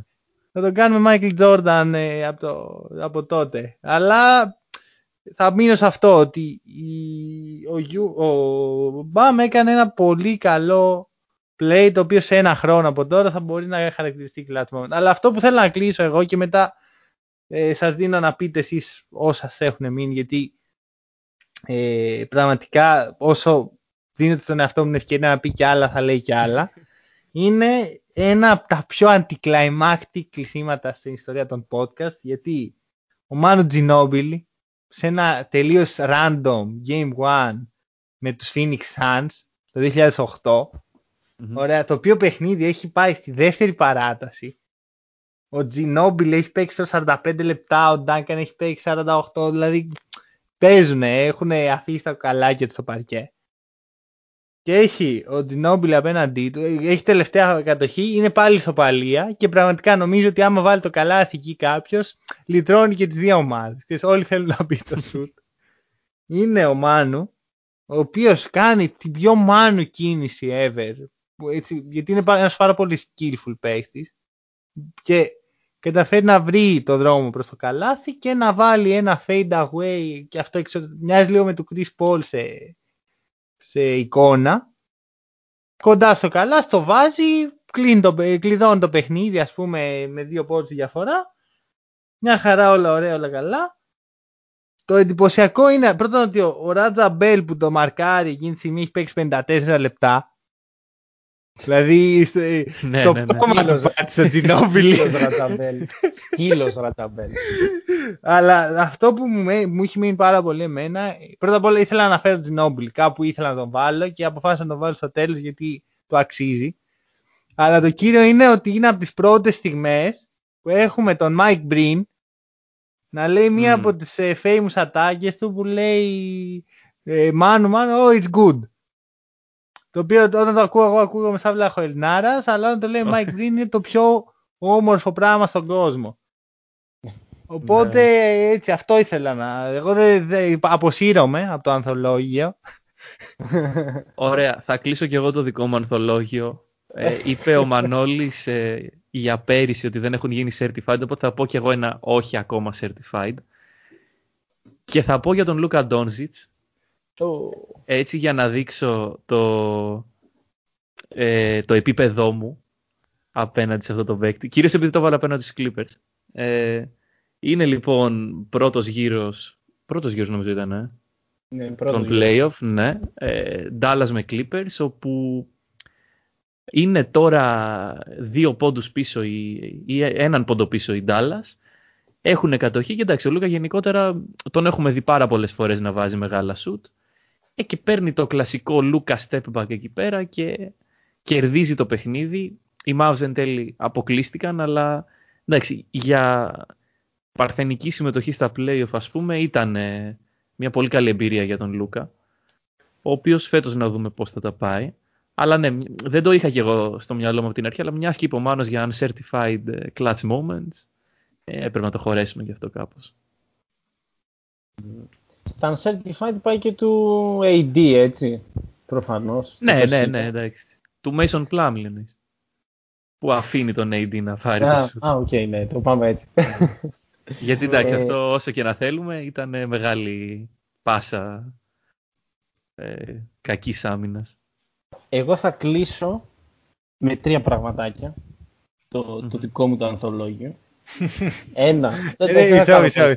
Είναι η λέξη ανθολόγιο η πιο άχρηστη λέξη, αχρησιμοποιητή μάλλον στην ιστορία της ελληνικής γλώσσας. Μέχρι, δηλαδή, σήμερα, μέχρι σήμερα. Την τελευταία φορά που άκουσα τη λέξη ανθολόγιο ήταν στο δημοτικο που μας δίναν κάτι βιβλιαράκια που είχαν μέσα κείμενα. Ε, και δεν τα χρησιμοποιούσαν ποτέ, ρε φίλε. Και μια ναι, ναι φορά ναι. το χρόνο. Εσύ, ε, εσύ χρησιμοποιείς το ανθολόγιο. Ε, ξέρω εγώ. Δηλαδή μια φορά το χρόνο. Δεν έβαζαν, ας πούμε, ξέρω κάτι εργασίες. Κάτι... Μας λέγανε βγάλτε το ανθολόγιο και εγώ πήρα το είχα κάψει, ξέρω εγώ. Άσε με, ρε φίλε. ανθολόγιο τώρα. Ε, αλλά, αλλά τέριαζε, ήταν η κατάλληλη λέξη για να περιγράψει όλο αυτό που Κλείσε λοιπόν Γιάννη το ανθολόγιο σου. Λοιπόν, κλείνω το ανθολόγιο μου με τον Άλαν το Χιούστον, τρομερό μπαζετμπιτερόνι 1999 να πούμε έκαψε το μυαλό των Miami Heat. Ένα. Δεύτερο, Dirk Nowitzki 2011, τιτανομέγιστη πορεία μέχρι τους τελικούς πιάνεται και του Λεμπρόν του 18 που έκανε τρομερά πράγματα εκείνη η πορεία με τους mm. που τους έβαλε πίσω στην πλάτη και τους ανέβαζε όσο μπορούσε ο άνθρωπος και κλείνω όπως ξεκίνησα με ένα πάρα μα πάρα πολύ iconic shoot το οποίο ε, παιδιά δεν σας βγάζω το καπέλο επειδή δεν το είπε κανείς ας πούμε ε, Allen Iverson 2001 τελικοί του NBA. Α, OK. Okay. Το, το step over. Ε, Κάτσε ρε φίλε. Ναι, Για μένα δεν είναι κλάτς αυτό. Ε, είναι κλάτς γιατί ε, ρε φίλε, τα βάζει ο... Κοίτα, είναι iconic, είναι iconic. Δες λίγο το, το, υπο, ε, το, το, τέτοιο, το υπόβαθρο αυτής της κατάστασης ας πούμε. Ο Δαβίδ νικάει το Γολιά. Έτσι, ναι, και μετά ο Δαβίδ χάνει τέσσερα παιχνίδια σερή και, και πάει σπίτι του. Ρε, εντάξει. Ρε παιδί μου, όχι, το ακούω, το ακούω, αλλά θέλω να πω, δεν είναι ότι έβαλε ναι, το σουτ που έκλεισε όλη τη, τη σειρά που είχε κάνει. Έκανε ένα καλό παιχνίδι, έκανε, πέρασε πάνω από το πιο irrelevant παίχτη που μπορούσε να περάσεις. Δηλαδή δεν πέρασε πάνω από τον Κόμπι, ο οποίος Κόμπι άμα το έκανες αυτά γίνανε για τον έκανε. Ο Κόμπι για 10 χρόνια μετά θα έμενε με αυτό το τέτοιο στο μυαλό. Θα ναι, τον ναι. κυνήγαγε τον ναι, ναι, Το έκανε πάνω τον Ταϊρόν Λου, ρε φίλε. Εντάξει. Ναι, όμως είναι full iconic. Συμφωνώ. Full clutch. Συμφωνώ. Παρ' όλα αυτά. για αυτό το λόγο. Ότι ξέρεις τι, νίκησα το Γολιάθ στο peak του, μέσα στο σπίτι του. Δεν του το έκλεισα το σπίτι, αλλά εντάξει, προσπαθώ. Πολύ ωραία, πολύ ωραίο, πολύ ωραία στιγμή σε φάση άλλαξα κλειδαριά, σε φάση άλλαξα κλειδαριά, αλλά εντάξει, ρε φίλε, το κατάλαβε. Τον έβαλα σε έξοδα, ναι, ναι. Ε, το έβαλα, τον έβαλα σε έξοδα, μπράβο, ακριβώς. λοιπόν, ωραία. Πο, πολύ ευχάριστα πράγματα, αφού αμφισβητήσαμε και τον Άλεν Άιβερσον. Ναι, πολύ καλό. δηλαδή, εγώ δεν δε θα πάω για ύπνο, ας πούμε, πιο ήρεμος από ποτέ. Αμφισβήτησα τον Άλεν Άιβερσον ήταν το podcast αυτό, το οποίο κράτησε παραπάνω από όσο περιμέναμε. Εντάξει, Όπως okay. περιμέναμε. Εγώ το περίμενα. Εντάξει, δεν... εγώ... Το είχα πει και εξ αρχής. Δεν... Ε, ναι. Κοίτα, ε, θα σου πω, εγώ έκατσα, έγραψα όσα θυμόμουν και λέω τώρα άμα οι άλλοι δεν ξέρω τώρα τι θα έχουν βρει και, και μετά αρχίσετε να λέτε πράγματα που εγώ δεν, όχι δεν ήξερα, δεν, δεν, είχα, δεν θυμόμουν ας πούμε. Mm-hmm. Και λέω ωραία φίλε, τρεις ώρες podcast. Τέλος πάντων. Εντάξει, εγώ πιστεύω ότι περάσαμε πάρα πολύ καλά. Το θέμα είναι να το ευχαριστηθεί και όποιος τα ακούει, όποιος ήρωας κατάφερε να μας ακούσει για μία ώρα ναι. και 20 λεπτά, ας πούμε. Ε, ήμουν NBA Storyteller, ήταν η Hack and Roll. Να τους επισκεφτείτε στη σελίδα τους, να δείτε και το, να δείτε το podcast, να ακούσετε το podcast του παιδιών. Ε, Δύο-τρει φορές την εβδομάδα, 8-9 πόσες βάζουν podcast, δεν ξέρω. Όχι, ε, μία είναι και Μία και μπορεί καλή. και δύο. Μπορεί και δύο, μπορεί και δύο. Μάλλον δύο. Μάλλον τώρα, δύο με, τώρα με τα playoffs ναι, θα ναι. πάρουν φωτιά, οπότε... Αχα. Λοιπόν, Ευχαριστώ πολύ, τα παιδιά και καλή συνέχεια και να αγαπάτε το μπάσκετ.